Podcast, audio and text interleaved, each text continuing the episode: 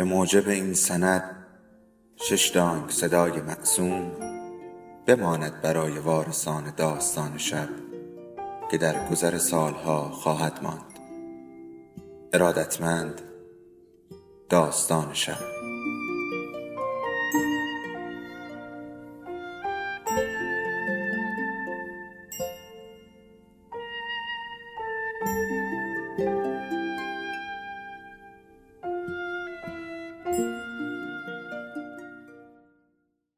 یکی بود یکی نبود.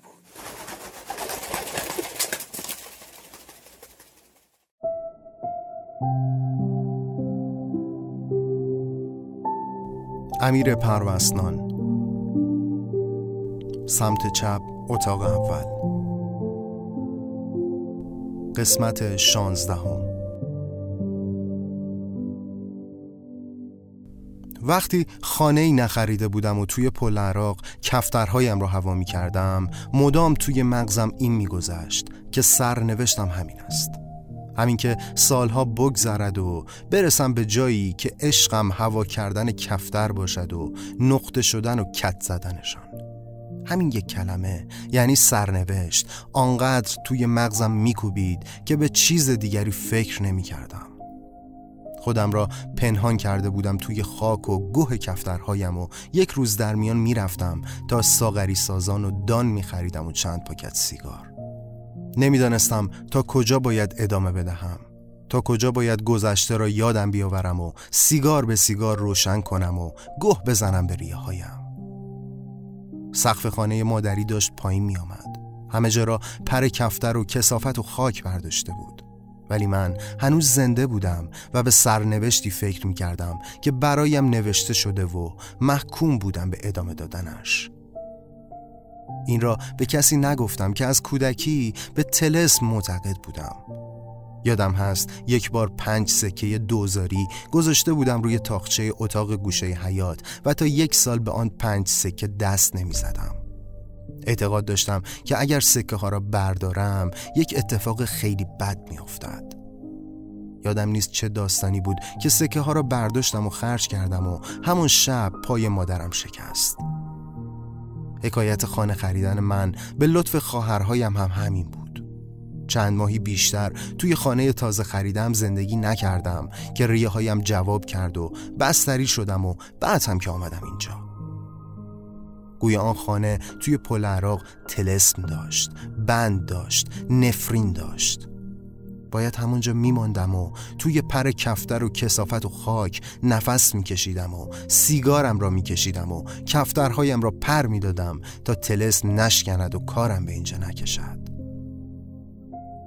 شاید هم مزخرف میبافم و اصلا این حرفها ربطی به هم نداشته باشد. ولی فکر می‌کنم باید با این چیزها درست و منطقی برخورد کرد. باید باور کرد که یک چیزهایی هست که نمی‌دانیم و نمی‌بینیم.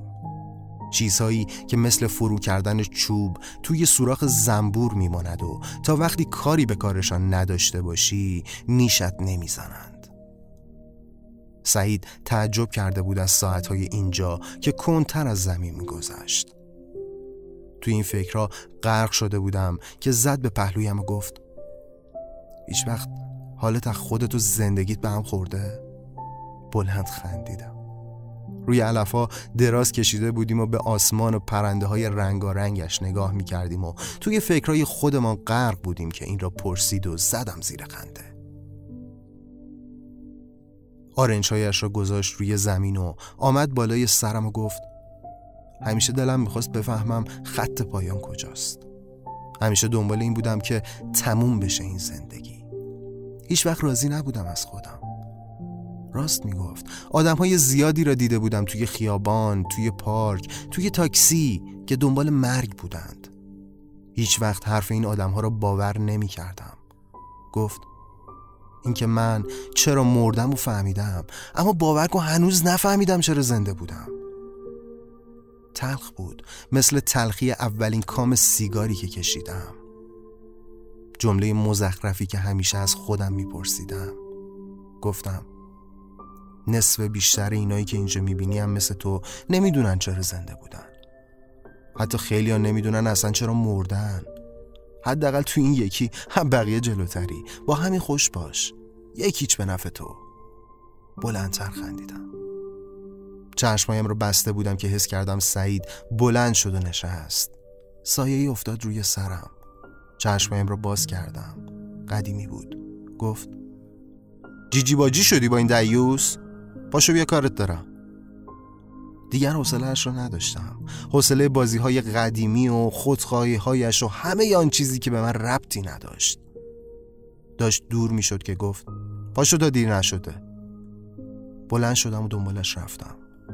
جایی نزدیک مرز روی تکه سنگی نشسته بود. کنارش نشستم. گفت بالایی ها ماجرا رو تا حدی فهمیدن. اگه کسی اومد و چیزی ازت پرسید کلا انکار کن. به خصوص ماجرای حبس روحو پوسخند زدم. گویا بعد از سالها دروغ نگفتن باید به خاطر کسی که هیچ ربطی به من نداشت و اتفاقی که من را انداخته بودن توی آن دروغ می‌گفتم. اینجای داستان را نخوانده بودم. گفتم فکر می‌کردم تموم و خلاص شدم از این قضیه. قدیمی بلند شد و چند قدم راه رفت و به سمتم برگشت و گفت خلاص شدنی در کار نیست. این تازه اول بازیه. چه این بازی رو تو شروع کرده باشی چه من باید تا انتها بازی کنی. اینجوری ریخت بازنده ها رو به خودت نگیر. باید بازی می‌کردم. باید مسیری را می‌رفتم که این بار نه سرنوشت خودم بلکه قدیمی برایم نوشته بود. مثل همه بازی های دیگر که خودم ننوشته بودم اما خودم مجبور بودم توی زمین بازی کنم و ادامه بدهم تا تیزی شکست درون قلبم ننشیند. راستش دیگر توفیری نداشت شکست خوردن و نخوردن. یک عمر باخته بودم بازنده بودم یک سر باخت داده بودم. آن هم وقتی نفس میکشیدم حالا که دیگر زنده نبودم هم باید باخت می‌دادم. باختی که خودم هیچ جای آن بازی نبودم.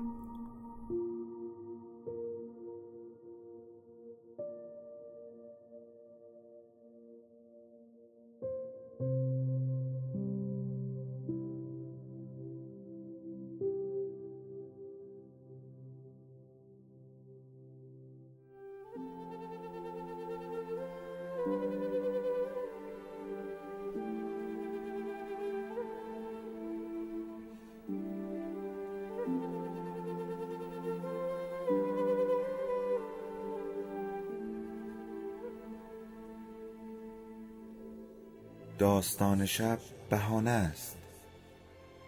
برای با هم بودن دور هم نشستن شنیده شدن.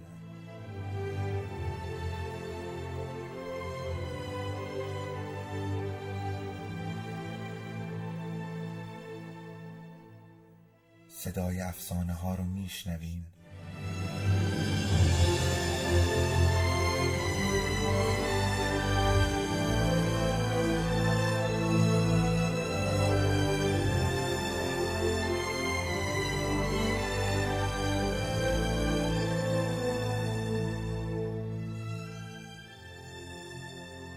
شبتون بخیر.